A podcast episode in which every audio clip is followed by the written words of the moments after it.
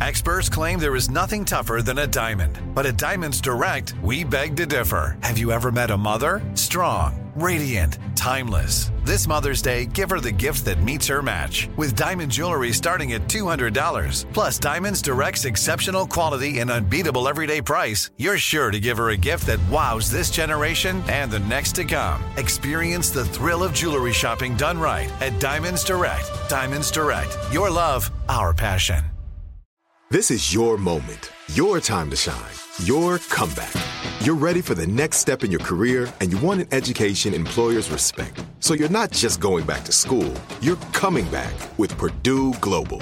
Backed by Purdue University, one of the nation's most respected public universities, Purdue Global is built for people who bring their life experience into the online classroom. Purdue Global, Purdue's online university for working adults. Start your comeback today at purdueglobal.edu.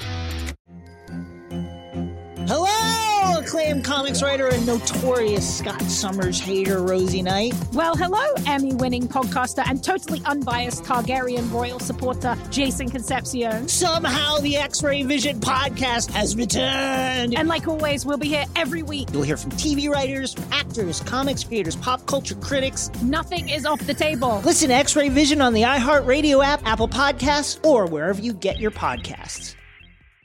Imagine you're a fly on the wall at a dinner between the mafia, the CIA, and the KGB.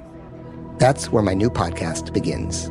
This is Neil Strauss, host of To Live and Die in LA, and I wanted to quickly tell you about an intense new series about a dangerous spy taught to seduce men for their secrets and sometimes their lives.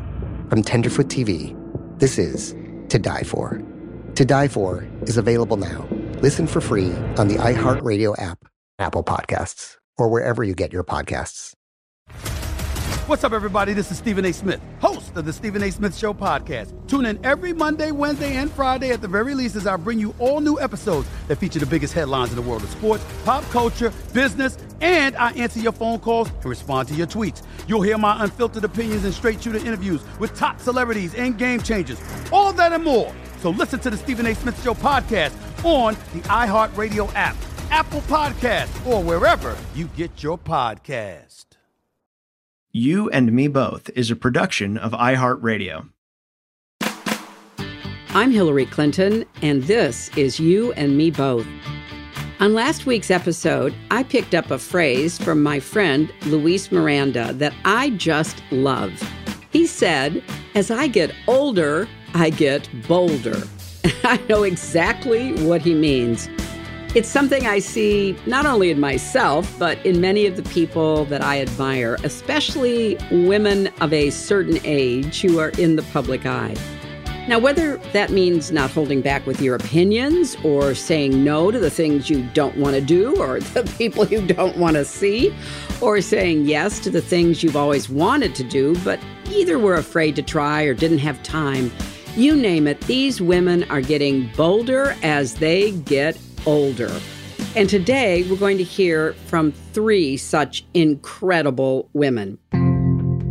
Later, I'll be talking to my friends, U.S. Senator Mazie Hirono from Hawaii and actor Glenda Jackson, who, between winning two Academy Awards and a Tony Award, and I think a couple of Emmys as well, served in the British Parliament for 23 years. But first, I'm talking to the one and only Congresswoman Maxine Waters. I've been a big fan of Maxine Waters since I first learned about her, and it's not hard to see why. Maxine has served as a member of Congress for South Los Angeles for over 30 years, and over that time, she's earned a reputation as a stalwart champion for progressive values who speaks her mind and doesn't suffer fools. She emerged as one of the fiercest, most vocal critics of the last presidential administration, and she has never stopped fighting for what she believes in. In fact, she became an internet celebrity when she refused to let a certain former Secretary of the Treasury run out the clock during a hearing she was chairing. She sure did reclaim her time. And she's doing all of this at the age of 83. Now, before going into politics, Maxine was active in community organizing, the Head Start program. She served on the board of the Ms. Foundation. She's been a mentor and inspiration to countless people over the years. I always get a kick out of talking with Maxine Waters, and I was so delighted she had time to be on the podcast. Hello, Maxine. Hello. How are you doing, Hillary? Welcome to the show. And obviously, we're going to talk about your long career in public service and politics. But before we get to that, I'd like our listeners to know more about where it all started. I know you grew up in St. Louis in a pretty busy household. I think you were the fifth of 13 children, right? Yeah, I was actually, I think, the fourth. well, I think that's where you must have figured out that you had a talent for organizing. how would you describe, you know, what you wanted to be when you were a little girl growing up in that big family in St. Louis? Hillary, as I think back on it, we were all made to be very independent at a very early age. We had to be uh, because my mother, uh, who had so many, you know, children, uh, certainly could not pay attention to all of us. And so we had to learn how to do for ourselves. But I also had wonderful school teachers in St. Louis. Mm. I was an athlete, I ran track, I played volleyball, I played basketball, and I became a very good swimmer. And this was all because the neighborhood. You got to do things at your, your community center. But one of the stories that I've told uh, often is this. Part of the time we were on welfare, and the social workers would come to your home uh, to review whether or not you were in compliance uh, with the rules of you know getting the benefits. And so they were always dressed very nicely. Uh, they had lots of authority and i thought to myself that's what i want to be. And um, I worked when I was very young. When I was about 13, I had a job in a restaurant, a Thompson's restaurant, and it was not integrated. And I cleaned tables, and uh, we had to eat our food in the basement uh, because they wouldn't allow you to eat, you know, in the restaurant. But that's what I used to buy my clothing to go back to school in September. And so I tried to dress well, you know, look good, uh, and I earned the money to do pretty well with that. And that's kind of generally, you know, my background. Mm-hmm. You know, however you put it together, you learned how to dress really well, Maxine. I mean, that is one of the things that I have admired oh uh, for many, many years. You know, you you really know how to put it together. oh. Uh, so you went from admiring those social workers to thinking maybe about politics did becoming a congresswoman ever cross your mind? Politics began to cross my mind early. I was chosen uh, to do speeches, you know, and I was taken once uh, to a big event by a teacher uh, in another city where I represented my school. Uh, and then I was encouraged uh, to do speaking. And um, I began, you know, to think about uh, in high school uh, various kinds of activities that provided leadership opportunities. And I think that's what led me to believe uh, that perhaps I could do something of service. But it really mm-hmm. didn't happen until I was married uh, at a very young age and I I got involved with the Head Start program. The war on oh, poverty great. was a magnificent thing that happened in this country. And it created all of these programs. And Head Start was so attractive.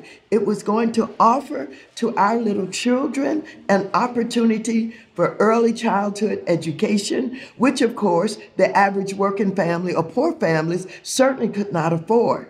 And I went to work for Head Start as an assistant teacher. But Head Start was a real uh, beginning for me. I too was learning. I was learning a lot about myself. We had these interactive programs where the staffs dealt with each other, helping each other to understand what we cared about and basically what was our philosophy in life. And it was out of Head Start that I really became me and uh, got involved with the community, started to volunteer in campaigns, learned how to you know, do everything mm-hmm. from design brochures to raise a little money to organize, uh, get out the vote efforts, whatever. And that was what catapulted me into running for office. I love the connection between Head Start and you getting a start. Yes. I, I really love that, Maxine. And then you ran for um, a state assemblywoman position, right? To yes. be in the uh, California Assembly. And that was, I think, 1976. Is that about right? That's right. And you know, you you got elected. Off you went to uh, Sacramento.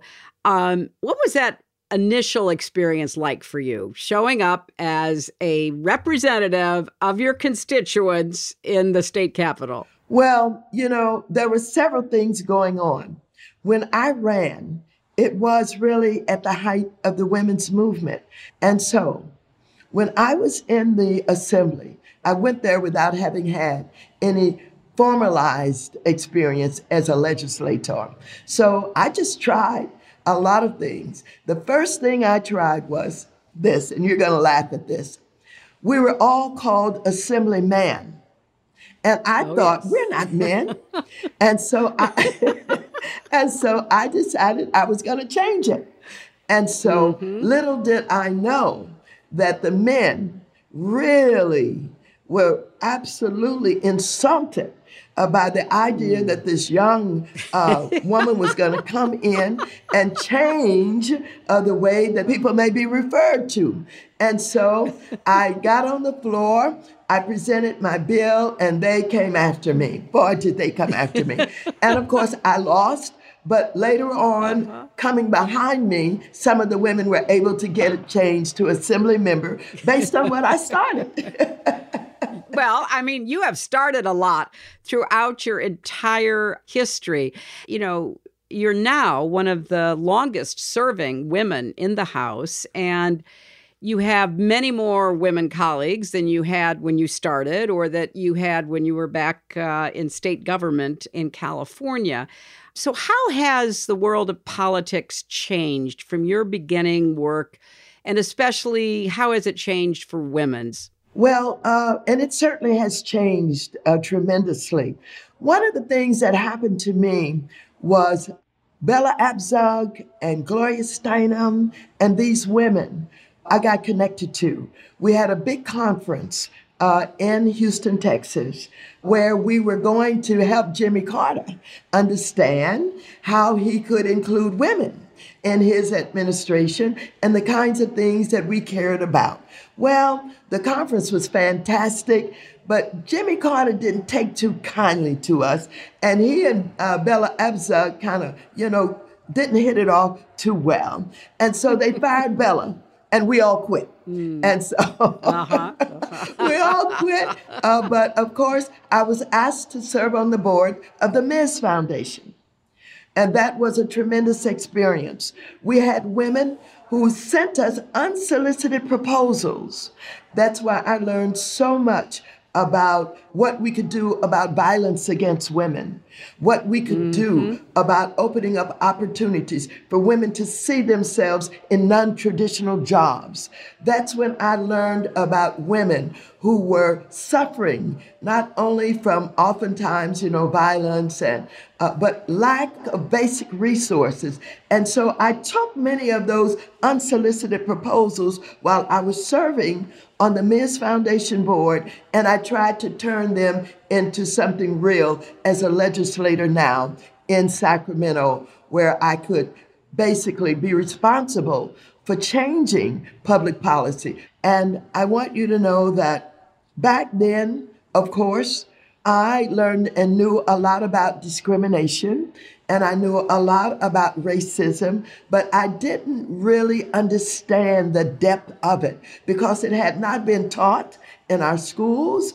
Uh, our parents never really talked about it. Every now and then, you could get a story about some experience they, they had had. Uh, their grandparents had had uh, when there was a hanging somewhere in the South where they were, where there was a burning. And then I got involved with a local group here who was getting involved with the civil rights movement in LA. It was a, a local NAACP and some ministers that I got involved with. And that's what got me more involved in the civil rights movement. That got you going. and you haven't stopped yet, which I love about right. you. so eventually you decided to run for Congress. What year was that? Well, let me tell you, uh, Augustus Hawkins was the uh, congressman of the area, and he had decided to retire. And when I decided I wanted to run and he was retiring, I asked him to support me. Congressman Hawkins was legendary. That's right. He was one of the most effective members of Congress for his time. And the fact that he was an African American yes. who ascended the ranks within the House of Representatives uh, was incredibly impressive. And describe where your district is in LA because it's a very important area. Yes, well, let me tell you, at that time, uh, the district was uh, was different. Even though they had a substantial black population, we had smaller towns that were basically white. And I can remember uh, a few things about that campaign and how we decided to try and appeal to the whites in the district. And so, even though we didn't get all of that support, uh, we certainly did have enough of it in order to be successful in the way Gus Hawkins was. But he had done a lot. That was a day when we had really more organized efforts than we have today. I agree with that. We had a group of women, welfare rights women, who were organized. Oh, I remember that. And they understood, you know, how to work with government and they understood how to be advocates. The women in that group were very inspiring to me also. They spoke up and they spoke out. And I can see them today just as clearly as if they were still with us. Most of them have passed on. Johnny Mae Tillman, Mary Henry. Oh, sure. These were strong Absolutely. women. And they not only were advocates in welfare rights, we had one woman who went to the school board regularly. And if they did not pay attention to her, she would not leave. And she was advocating for the children and senior citizens and even with housing. Uh, but these women, they opened the doors for a lot of opportunities. And they also made a real difference at the local, state, and federal level. They did. changing laws and regulations. Well, I want to fast forward, Maxine, because you know, right now it seems like a very difficult time in Congress. And we have seen, sadly, uh, both the voting rights bill and Build Back Better fail. And every day, House Republicans mm. seem to be drifting further and further into extremism. How does this moment compare to others you've experienced over, you know, your long and storied career? Hillary, it's a terrible time in the Congress of the United States of America. I am so offended by what has happened and what is happening to us now. I am so outraged by the lack of respect for the Constitution, a lack of respect for this democracy, a lack of what it means to be a public servant, working for the people. It is awful. You know, Maxine, something has happened to the people that you and I served with. Why are so few of the people actually in the Congress, both the House and the Senate, willing to stand up and say, we cannot go along with the big lie, the big steal, the storming of the Capitol on January 6th. Do you think we can ever get back to what should be the norms of behavior and and working? I have to be a person of optimism no matter what. Because you know the idea that we would have to in, to tolerate uh, something like a Trump, you know, in this country without bring, making him accountable for the harm that he has caused and continues to cause is not something I can live with. So, yes, we're in this time and we're in this space where people who are sitting in the House of Representatives for sure, who belong to QAnon, who supports the Proud Boys, the Oath Keepers, and still the KKK, right in the House. They're sitting there and they ha- have uh, demonstrated whom they are. But I think that, you know, the people are seeing this and wondering, how could this be? And I think that uh, the people's anger about this will reveal itself even as early in the June primaries. We're taking a quick break. Stay with us.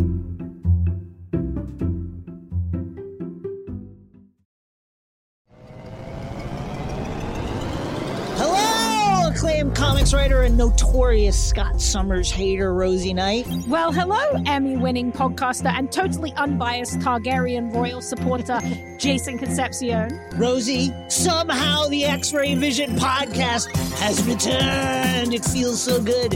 It does. And like always, we'll be here every week covering the wide world of TV, movies, comics, and geek culture. That's right.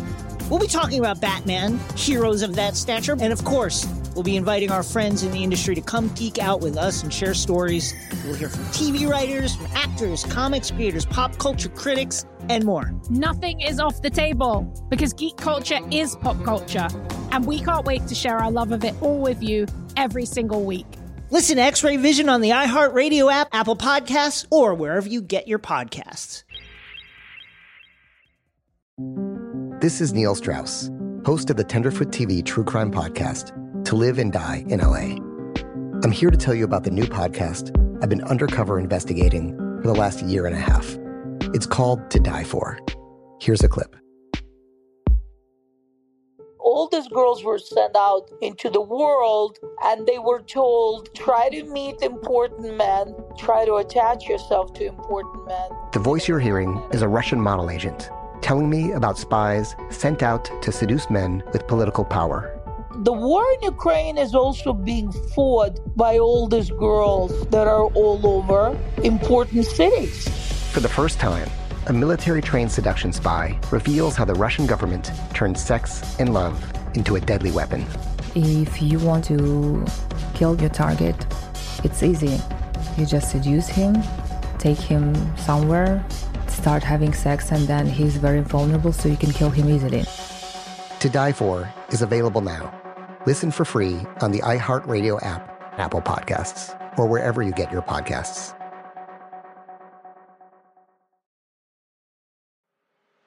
I'm Elliott Connie, and this is Family Therapy. my best hopes. I guess identify the life that I want and, and work towards it. I never seen a man take care of my mother the way she needed to be taken care of. I get the impression that you don't feel like you've done everything right as a father. Is that true? That's true. And I'm not offended by that. Thank you for, for going through those things and thank you for overcoming them. Wow. Thank God for deliverance. Every time I have like one of our sessions, our sessions be positive. It just keeps me going. I feel like my focus is redirected in a, in a different aspect of my life now. So, how'd we do today? We did good. The Black Effect presents Family Therapy. Listen now on the Black Effect Podcast Network, iHeartRadio app, Apple Podcasts, or wherever you get your podcasts. Danielle Moody here, host of the Woke AF Daily podcast. We've been with iHeart's Outspoken Network for a year, and what a year it has been. Every weekday, I navigate our rapidly changing world alongside our series of fabulous expert guests. As we head deeper into 2024 and yet another life changing election cycle, Woke AF Daily is here to keep you sane and woke. Woke not just to the latest headlines, but also to the collective power we all have. Woke to the need to build community with those around us. Woke to how to avoid burnout, and woke to the ways we can all find joy in the madness. Make Woke AF Daily with Danielle Moody your podcast destination for 2024 election news and analysis. And tune in to hear the ways I am working to stay grounded amidst it all. Listen to Woke AF Daily Season 5 on the iHeartRadio app, Apple Podcasts, or wherever you get your podcasts. I'm Tamika D. Mallory. And it's your boy, Mysonne, the General. And we are your hosts of TMI. New year, new name, new energy, but same old. oh, yeah. And catch us every Wednesday on the Black Effect Network, breaking down social and civil rights issues, pop culture, and politics in hopes of pushing our culture forward to make the world a better place for generations to come. But that's not all. We will also have special guests to add their thoughts on the topics, as well as break down different political issues with local activists in their community.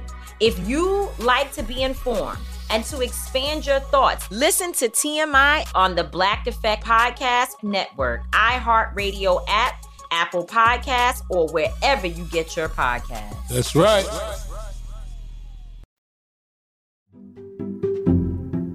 you know, you and I are women of a certain age, and I think it's pretty tremendous that you just keep going from strength to strength.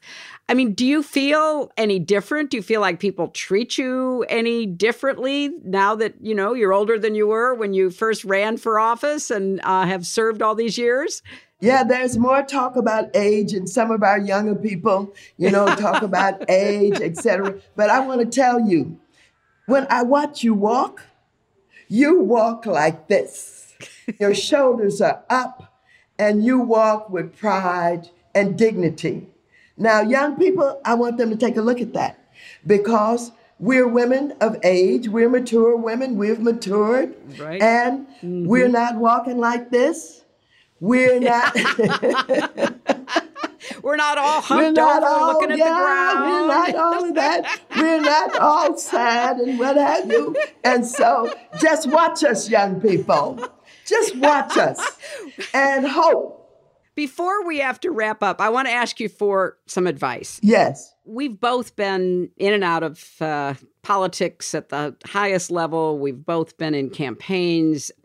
We're very familiar with all of the challenges and stereotypes facing uh, women in leadership positions.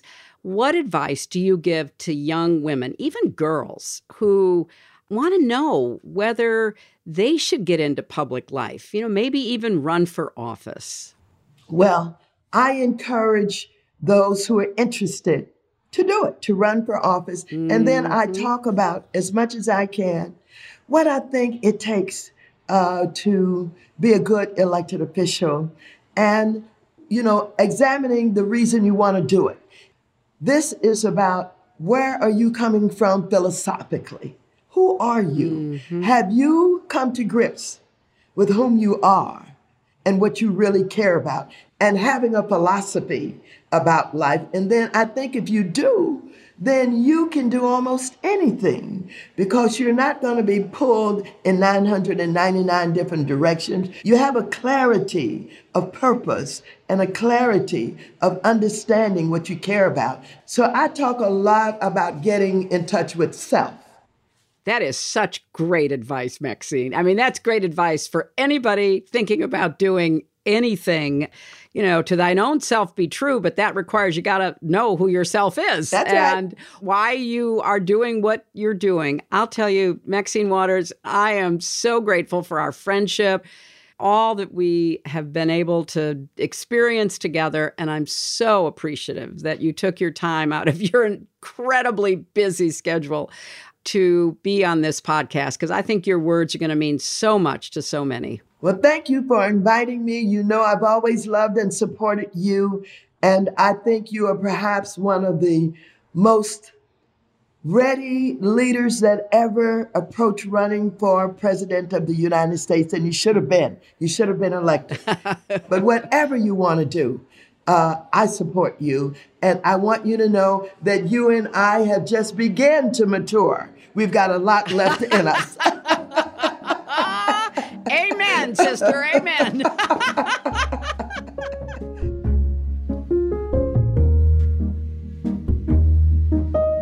keep your eye on Congresswoman Maxine Waters because she sure does have a lot left in her. Our next guest will be familiar to fans of great actors and members of parliament alike. Glenda Jackson was born in Liverpool in 1936. She began acting in her teens and by the 1970s achieved the rare distinction of winning two Academy Awards for Best Actress. Not to mention two Emmy Awards for her iconic portrayal of Queen Elizabeth on television.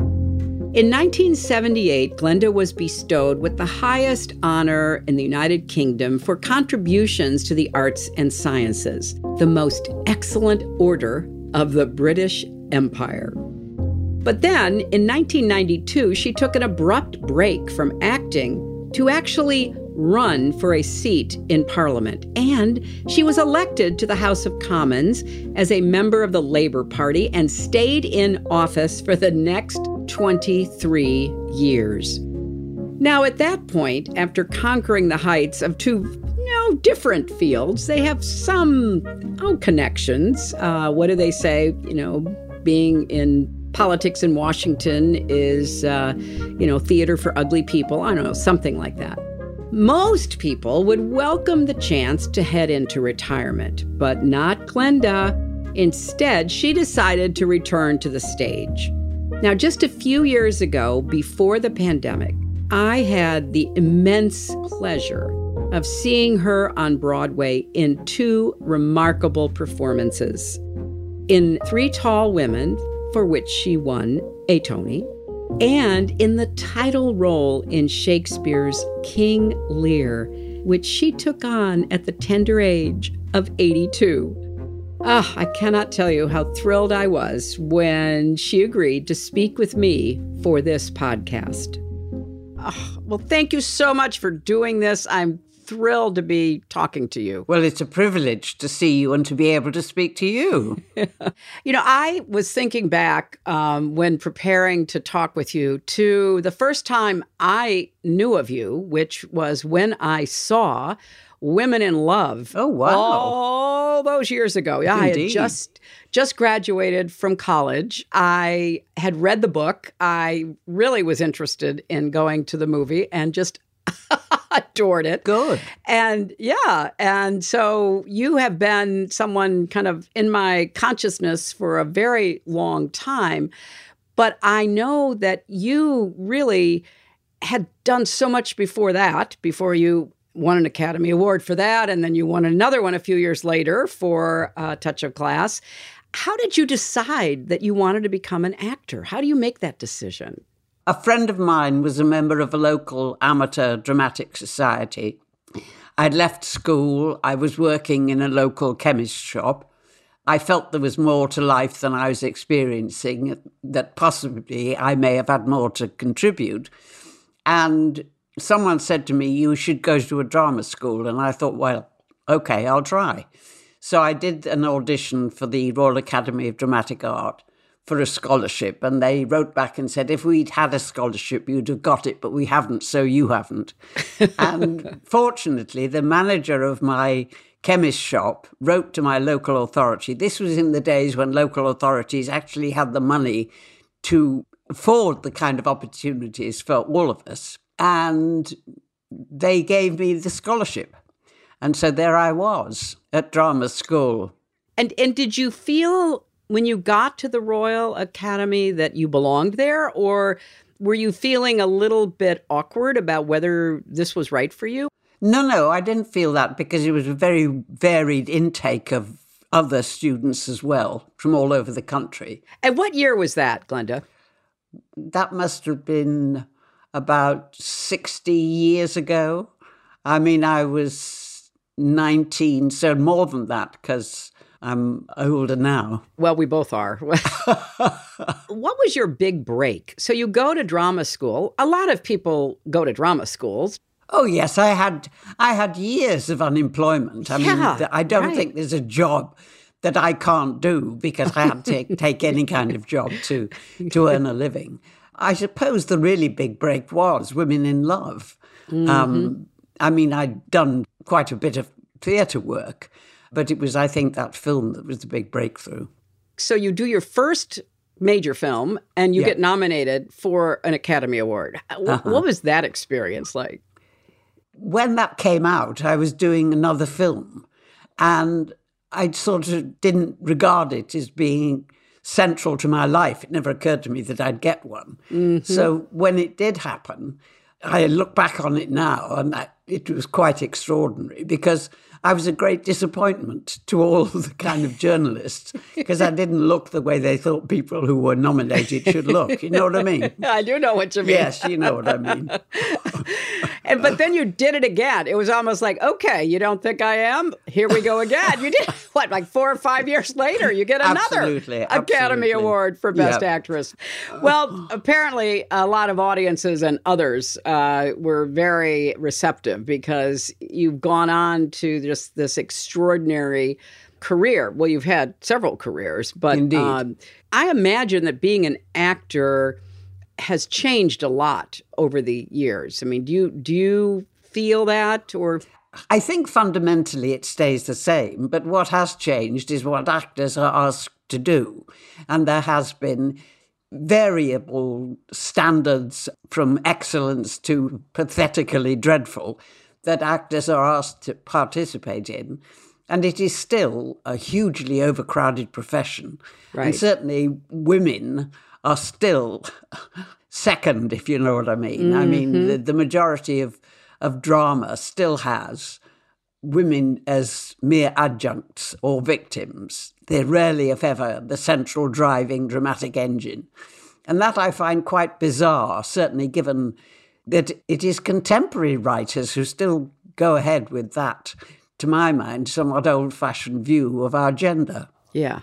Well, you made an incredibly dramatic decision when you decided to go into politics. How did you make that decision, Glenda? because I couldn't bear what was happening to my country. I'd always been politically interested and I'd always voted and things like that. And I just could not believe the direction in which the then Prime Minister um, was driving my country. And Margaret Thatcher was the prime minister you were reacting to. She was Mhm. indeed. Yeah, yeah. It was just incredible. I mean, the the things that I saw under that prime ministership, schools where there were virtually no libraries anymore. I mean, the kind of lack of concern for everybody was something that I just found intolerable. And I had worked for members of the Labour Party and I'd campaigned for them and things like that. And a few constituencies had suggested to me that I stand myself. And eventually I thought, okay, I'll have a go. I never expected to actually win the seat, but I did. And there I was for the next 23 years of my life. Starting in uh, what, 1992? Is that right? Yes, yes. So, when you were elected, much to your surprise, what did you bring from your acting career to your political career? I was not, I thought, afraid of standing up in the House of Commons and making a speech. Until I actually had to stand up and make a speech. and it all suddenly crumbled around me.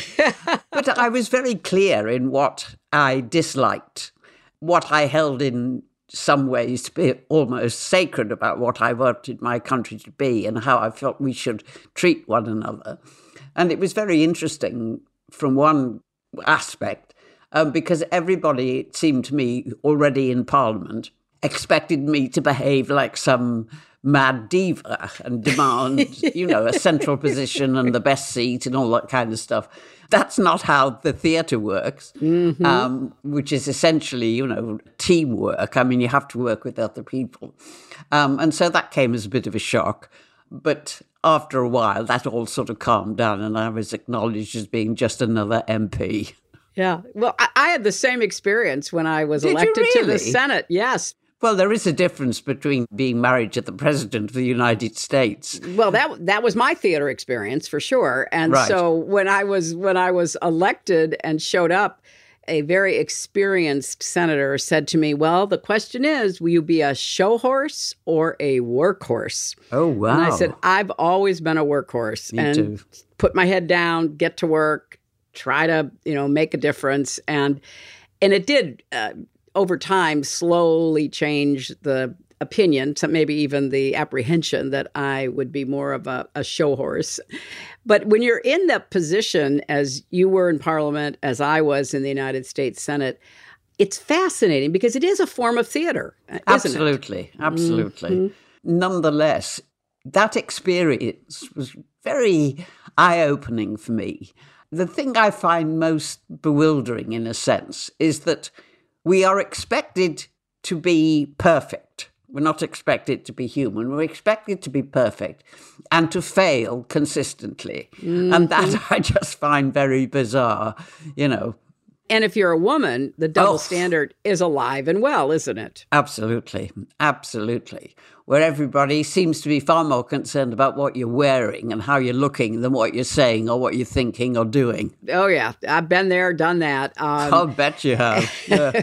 but what's so fascinating to me is that, you know, after 23 years in Parliament, so you were consistently reelected by your constituents, you retired. And you retired shortly before your 79th birthday. That's right. Yep. And look, many people would have uh, begun a very well deserved retirement, Glenda. But that's not what you did. You decided to return to acting. How did you decide that? Well, honestly, it was quite fortuitous. I mean, I'd done some stuff for the BBC radio, and then I was asked to do a play, and someone suggested I do Lear, and I thought, you don't get this kind of offer every day of the week. I have to do this. And I did. And it was really fascinating to me because I'd been away, you know, from a theatre as a workplace for, as you say, more than 20 years. And the cast of Lear was in the main young. And a lot of the young people in that had worked consistently, having left drama school, but had never worked on a stage professionally. But for me, it was a comfortable place to be. Um, for them, they had to learn that kind of comfort. And that was quite revelatory. But to be actually back on the stage and to have a live audience in front of you was just extraordinary. We'll be back right after this quick break.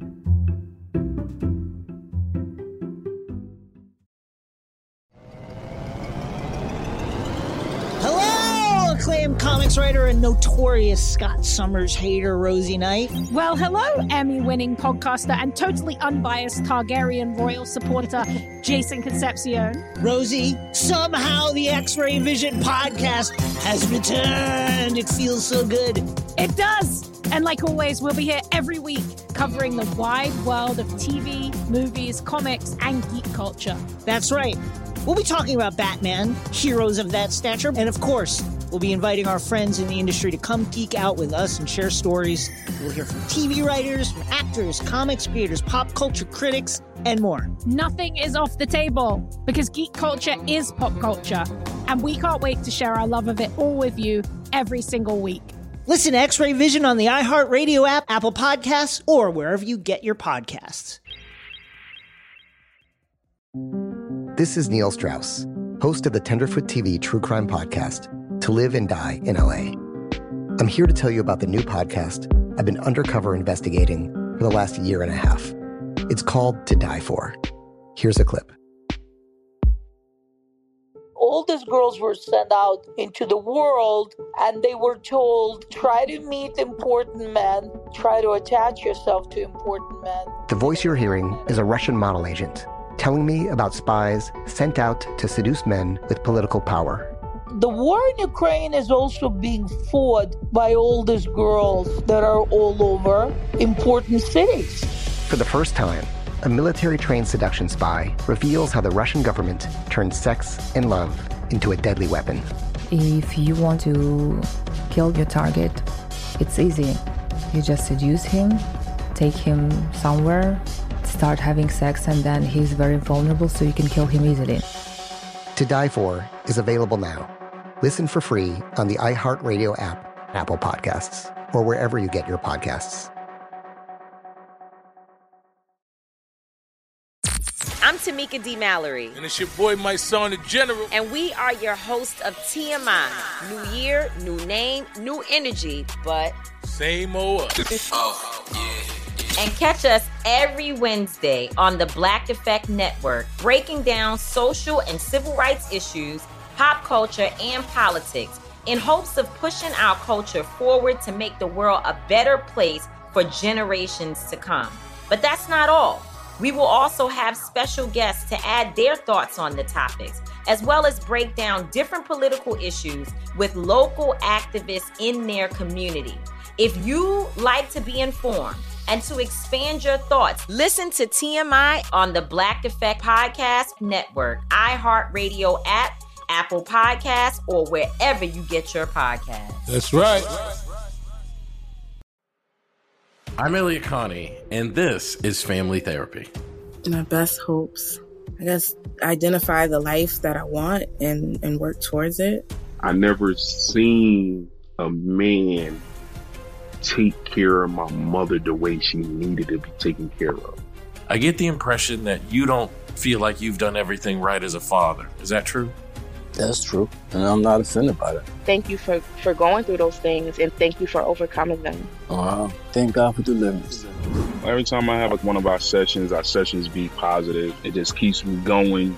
I feel like my focus is redirected in a, in a different aspect of my life now. So, how'd we do today? We did good. The Black Effect presents Family Therapy. Listen now on the Black Effect Podcast Network, iHeartRadio app, Apple Podcasts, or wherever you get your podcasts. I used to have so many men. How this beguiling woman in her 50s, she looked like a million bucks, with zero qualifications, she had a Harvard plaque, tricks her way past a wall of lawyers and agents. She's got all of these Maseratis and Bentleys all in the driveway. Is it like a mansion? Yes, it's a mansion that this queen of the con uses to scam some of the biggest names in professional sports out of untold fortunes about six million. Approximately eleven million dollars. Nearly ten million dollars was all gone. Employing whatever means necessary to bleed her victims dry. She would probably have sex with one of her clients. Hide your money in your old rich man because she is on the prowl. Listen to Queen of the Con, Season 5, The Athlete Whisperer, on the iHeartRadio app, Apple Podcasts, or wherever you get your podcasts.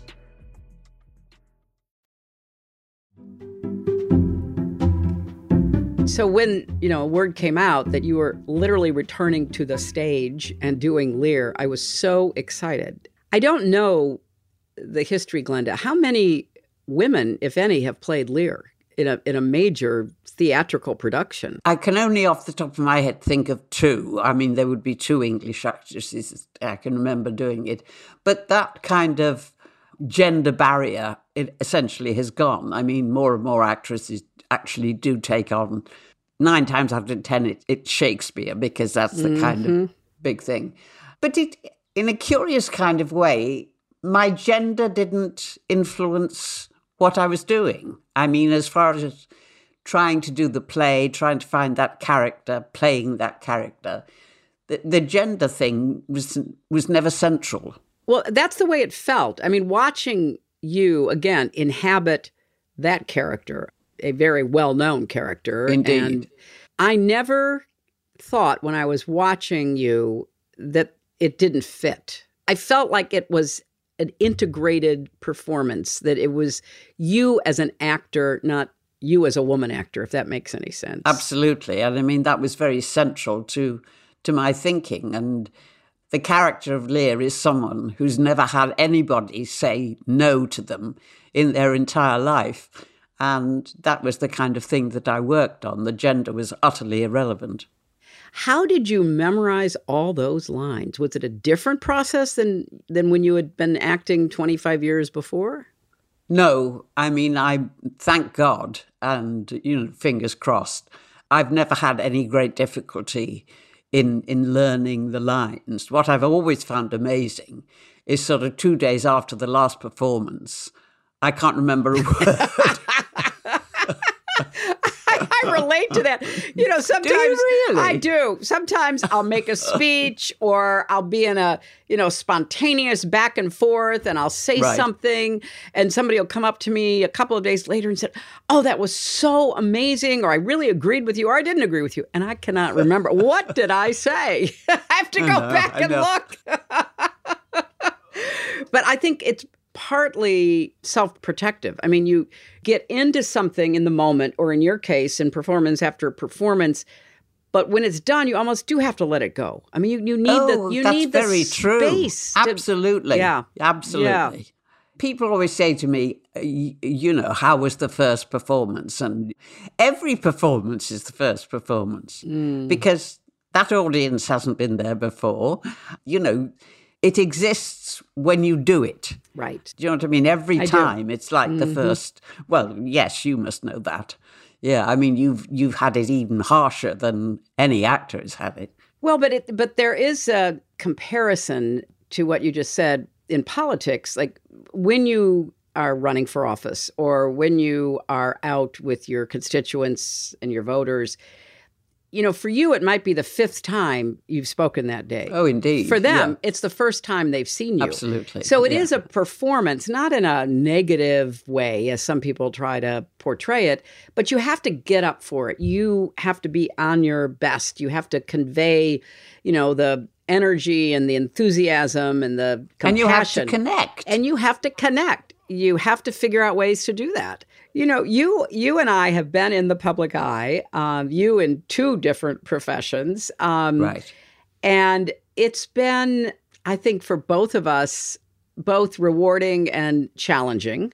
Oh, very much so. And, you know, in the course of our lives, we've seen progress for women in public life, but we've also seen some, you know, very stubborn hurdles related to aging and gender. Absolutely. So when you look back on your career, both in acting and in politics, what has changed for the better in the public perception of women and what still needs to change?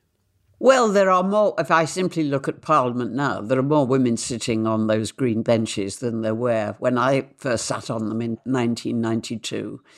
And there are women who are in actual professions and jobs and things which a few years ago would not have been considered. But there is still this huge, huge lack in actually listening to what women have to say in many occasions.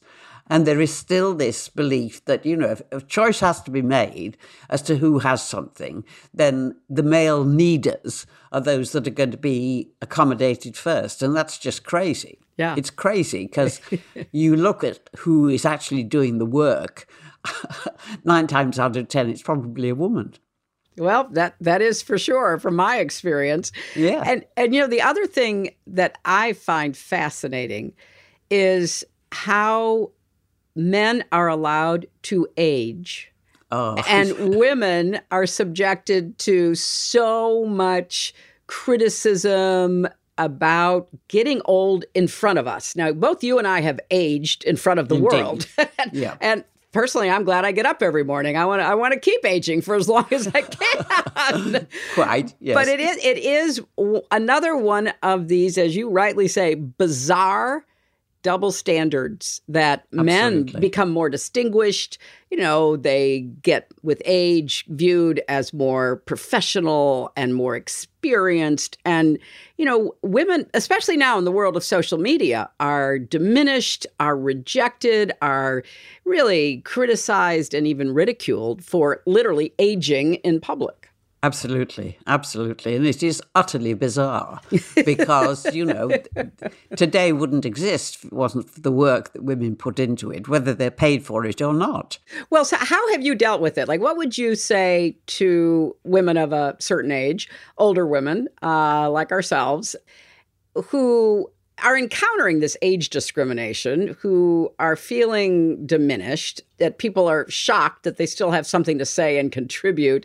Would you tell them just to ignore it, go full speed ahead? Would you tell them to respond? How would you tell them to handle that?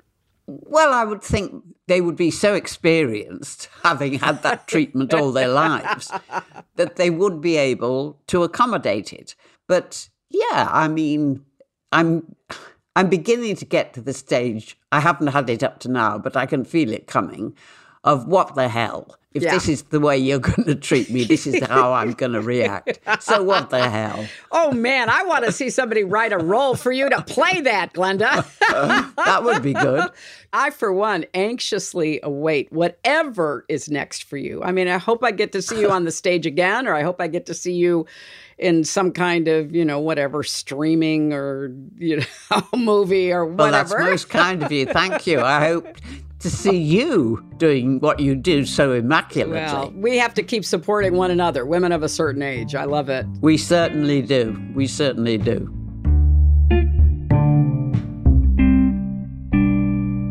I'm sure we'll be seeing Glenda back on the stage or the screen soon. But in the meantime, Mm, why don't you try to track down a copy of Women in Love or any number of her amazing performances from over the years?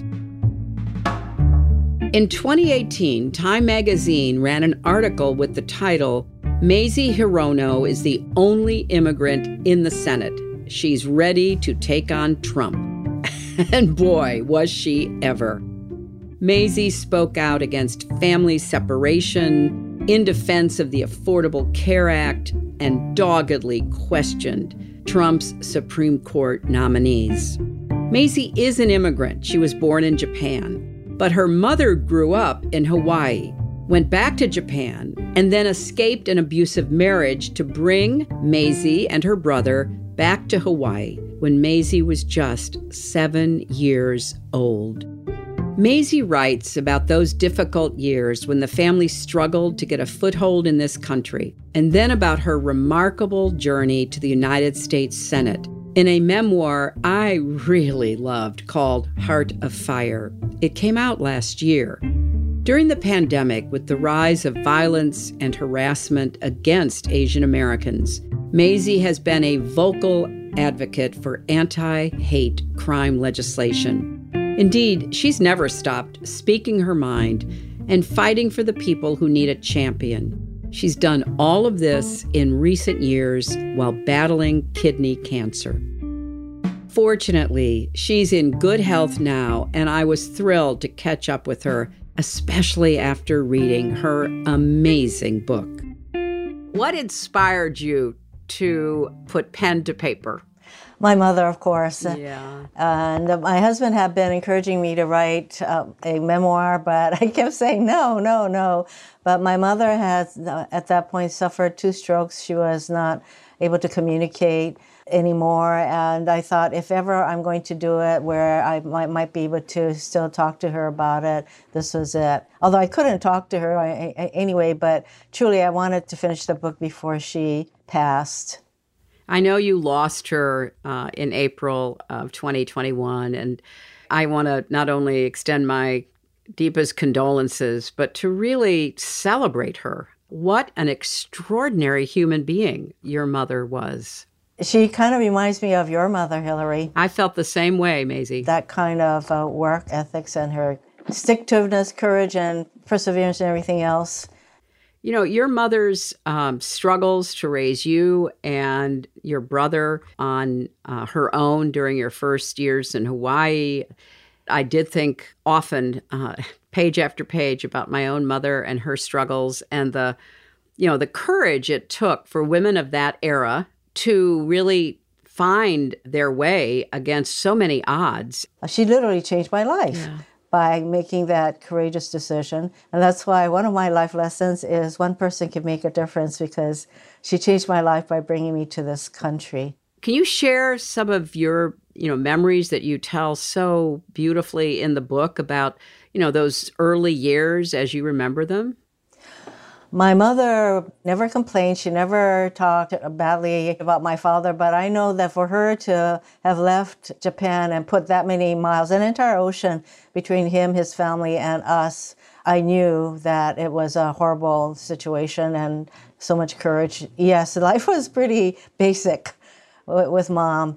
And when I think about how we struggled economically, what a difference it would have made if the child care tax credits, $25 a month even for each child, would have made the world of difference because we would run out of money by the end of the month. And we were living pretty simply, I can tell you, in one room, boarding house, and all that. And our food was very simple. It would, it would have made so much difference. That's why, on such a personal level, I know what $300, up to $300 per child can mean to a family that's just doing their very best. I agree with you completely. And of course, you've gone on to change lives too now. well, it's it's her heart of fire that got passed mm-hmm. on to mm-hmm. me. I, I, I, hope, and I, I do think about my mom a lot, and her uh, absence is uh, is a huge thing for me. Even if the last two years of her life she was living in a care facility, which is yet another issue that so many of us share: the need for our aging population for caregivers and the pittance we pay them. There's just so much about what we're going through that is so relevant to my lived experience, and it just adds that much fervor to what I get to fight for. It gets you up every morning, doesn't it? I mean, that, yes, that that's what is so motivating. People often ask me, I'm sure they ask you, I mean, how can you take politics, public service? It seems so hard. It seems dirty. It seems just impossible. But yes. when those moments happen that you make a difference, isn't it the best feeling? You really do feel like I am helping somebody. I yes. am making it, you know, possible for others to have a better life.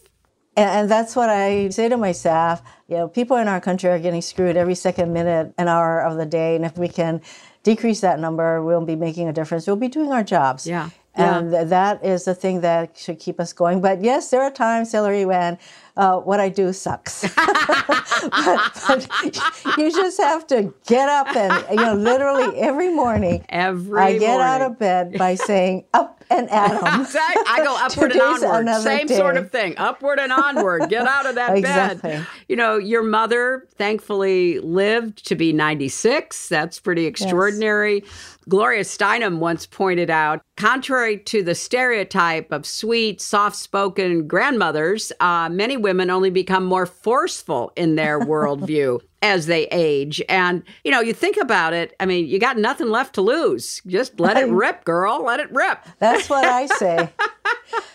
if you don't mind, Harry, I wish you could have let her rip more when you were running against, you know, who because that was such a bizarre campaign. How did you even know how to act with that was with the this problem. bizarre behavior? You know, yeah. I mean, it was such a dilemma every day because the sort of stereotype of the angry woman, and even though oh, we yes. don't we don't feel like we're angry, we feel like we're telling the truth. We're trying to stand up against you know absurd and, and mean spirited things.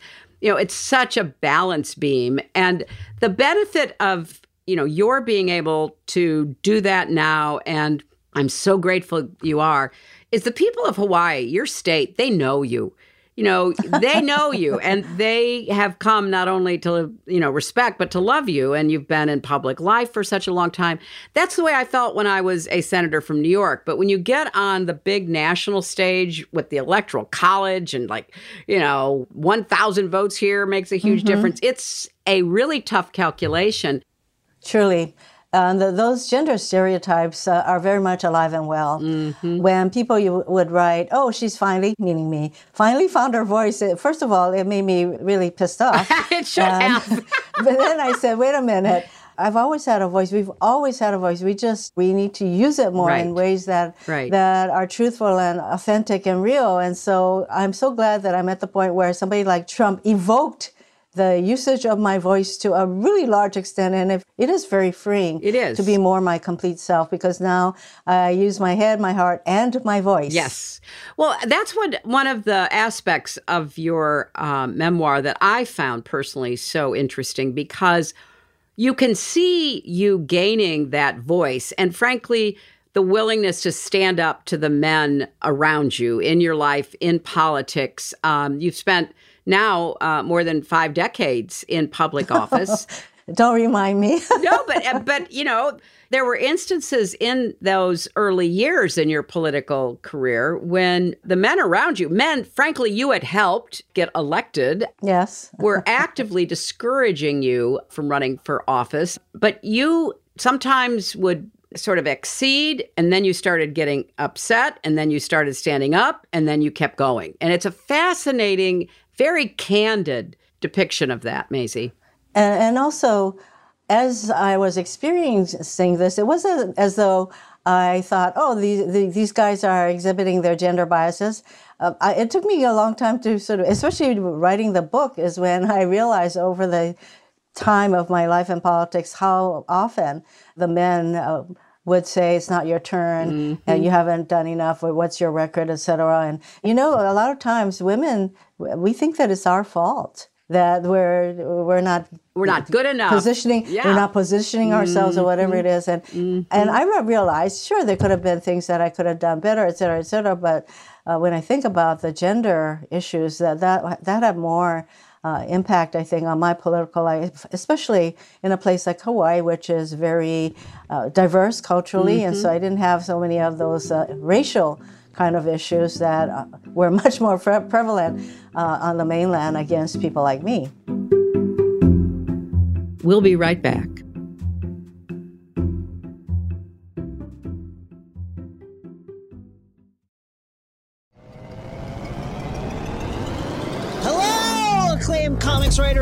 Notorious Scott Summers hater, Rosie Knight. Well, hello, Emmy winning podcaster and totally unbiased Targaryen royal supporter, Jason Concepcion. Rosie, somehow the X Ray Vision podcast has returned. It feels so good. It does. And like always, we'll be here every week covering the wide world of TV, movies, comics, and geek culture. That's right. We'll be talking about Batman, heroes of that stature, and of course, we'll be inviting our friends in the industry to come geek out with us and share stories. We'll hear from TV writers, from actors, comics creators, pop culture critics, and more. Nothing is off the table because geek culture is pop culture, and we can't wait to share our love of it all with you every single week. Listen to X Ray Vision on the iHeartRadio app, Apple Podcasts, or wherever you get your podcasts. This is Neil Strauss, host of the Tenderfoot TV True Crime Podcast, To Live and Die in LA. I'm here to tell you about the new podcast I've been undercover investigating for the last year and a half. It's called To Die For. Here's a clip. All these girls were sent out into the world and they were told try to meet important men, try to attach yourself to important men. The voice you're hearing is a Russian model agent telling me about spies sent out to seduce men with political power. The war in Ukraine is also being fought by all these girls that are all over important cities. For the first time, a military trained seduction spy reveals how the Russian government turns sex and love into a deadly weapon. If you want to kill your target, it's easy. You just seduce him, take him somewhere, start having sex and then he's very vulnerable so you can kill him easily. To Die For is available now. Listen for free on the iHeartRadio app, Apple Podcasts, or wherever you get your podcasts. Danielle Moody here, host of the Woke AF Daily podcast. We've been with iHeart's Outspoken Network for a year, and what a year it has been. Every weekday, I navigate our rapidly changing world alongside our series of fabulous expert guests. As we head deeper into 2024 and yet another life changing election cycle, Woke AF Daily is here to keep you sane and woke.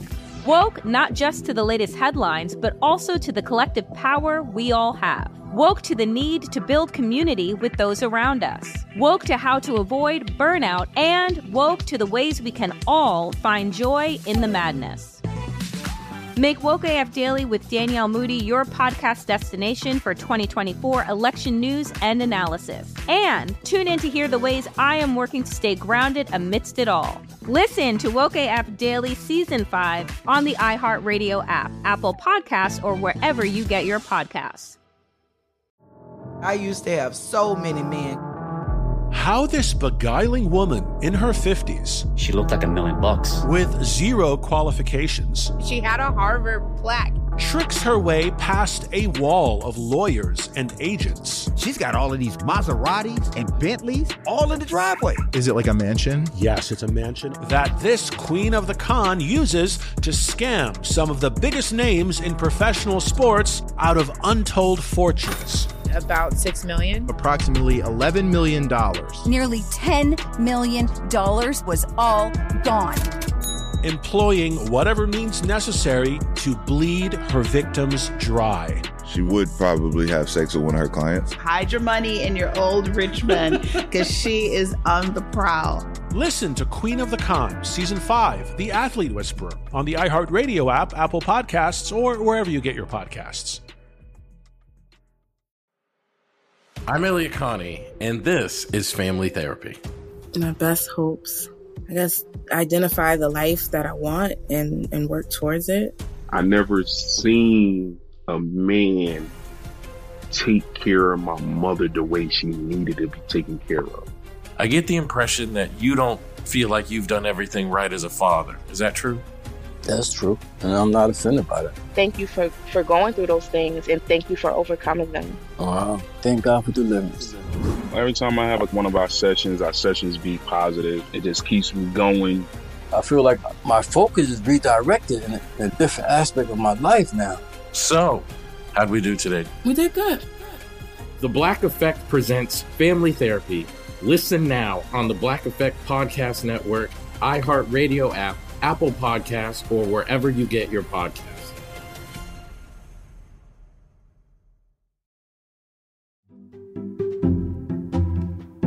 When you got to the Senate, did you feel that the culture shifted, that you were accepted as one of a hundred, or were there still, you know, these challenges that you kept confronting? I think so because there are these notions that people have about uh, someone who's Asian. We're very cooperative, demure, reserved, and, and to the extent that I wasn't as noisy, as vocal as I am now, I think that some of my female colleagues had those notions, I would say. And so I think it's a recognition that I have, and also to realize that as an Asian person, uh, we are not much heard from, and our voices are so much more uh, evident because of the rise in hate crimes against Asian Americans, Pacific Islanders during COVID. And I've never seen so many Asian voices and faces on news than during this time. Well, and you you were one of the really strong leaders in uh, you know the combating of the hate crimes and violence against uh, Asian Americans and Pacific Islanders, and and you were the lead sponsor in the Senate of important legislation about hate crimes. Yes, I've gotten feedback from a number of people who uh, say thank you. you. You know, we once you start speaking out, you can't go back. And you you, you ask what some of my male colleagues, they've never had to deal with a an Asian woman who was a senator. I'm the first, and Right. so somewhat unusual for them. And because I'm very outspoken, and I actually have been known to swear at uh, some of them, and they just they, they really don't know how to respond, which is fine with me. Have you found as um, you know you've gotten older, um, we're the same age, that you feel uh, you know freer to be more outspoken with your colleagues, with the media, obviously anybody uh, who you think uh, deserves to be uh, confronted? Yes, I do.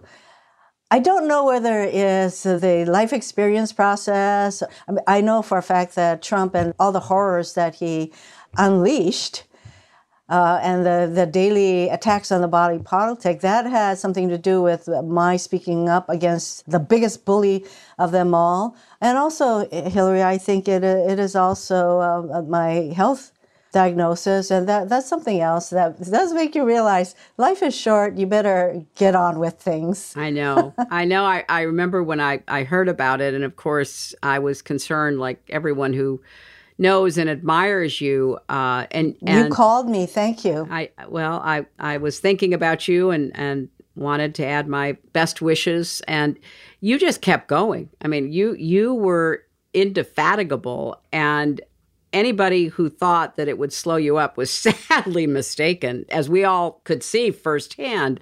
So, Mazie, if you were speaking to younger women or even your younger self, uh, what would you tell them about what's the best and the worst thing about aging? well, you know, considering the alternative to aging, right. what the hell, right?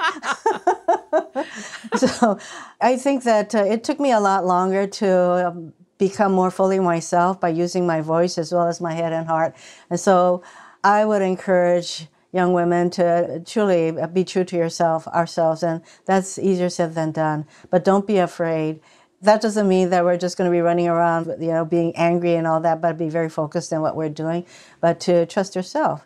That's wonderful advice. I'm still working on it, by the way. we are. I, I agree with you completely. That that is the other thing I would say is you know, the, the journey doesn't end at some specific age. It's a learning process. You do get better, but you know, it's never never a goal that you will achieve. You have to keep It's never done. it's never done. You have to keep working at it and Yeah. uh we will in great measure thanks to leaders like yourself, Mazie. I mean, I am so grateful to you for the leadership you're showing and the strength of your conviction and yes the very powerful voice that you uh, bring to all of these matters Thank you so much for that. it means a lot, truly, coming from you, Hillary, and uh, you are um, another trailblazer. So thank you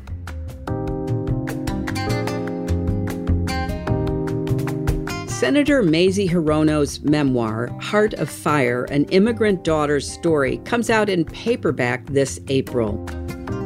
And if you've enjoyed my conversations with these older and bolder women, you will love my conversations with distance swimmer Diana Nyad and with the one and only Gloria Steinem, both from season one of You and Me Both.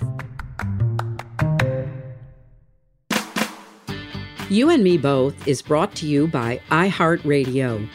We're produced by Julie Subrin, Kathleen Russo, and Rob Russo, with help from Huma Abedin, Oscar Flores, Lindsay Hoffman, Brianna Johnson, Nick Merrill, Laura Olin, Lona Valmoro, and Benita Zaman. Our engineer is Zach McNeese, and original music is by Forrest Gray. If you like You and Me Both, please tell someone else about it. And if you're not already a subscriber, what are you waiting for?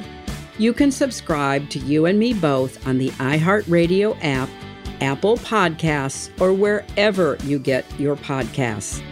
Thanks for listening, and I'll see you next week when we'll definitely be older and hopefully bolder too.